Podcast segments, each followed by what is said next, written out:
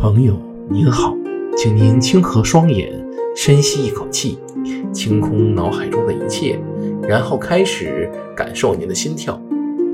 朋友您好，欢迎您回到金风堂的个人空间，这里是本空间第十七期节目的现场。昨天呢，我参加了儿子第一次空手道声带考试。从五月份开始练习，他只用了不到五两个月的时间就被允许参加考试了。所谓的声带考试，其实是在一个小时高强度的体能消耗当中，他需要不断地展示自己平时从三岁那里所学的所有技巧。意志力的考验啊，其实比技术更加重要。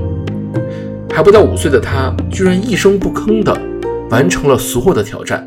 在授带仪式上啊，作为爸爸，我发自内心地替他感到自豪。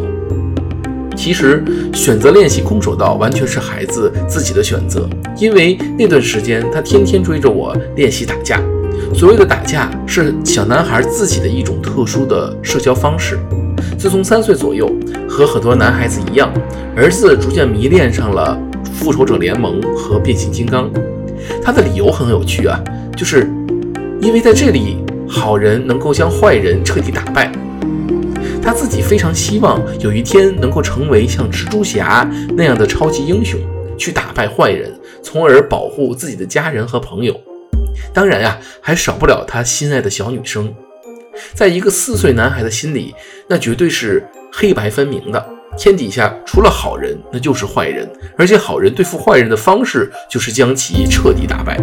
于是呢，当我介绍给他空手道的时候，他非常非常热衷于练习它。从练习口手道的第一节课开始啊，他就付出了全力。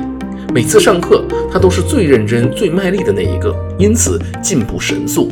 作为父母啊，我们要做的并不是向孩子的内心植入我们的意志和喜好，而是用心和他们交流，依照他们自己的内心进行选择，协助他们去实现这些选择。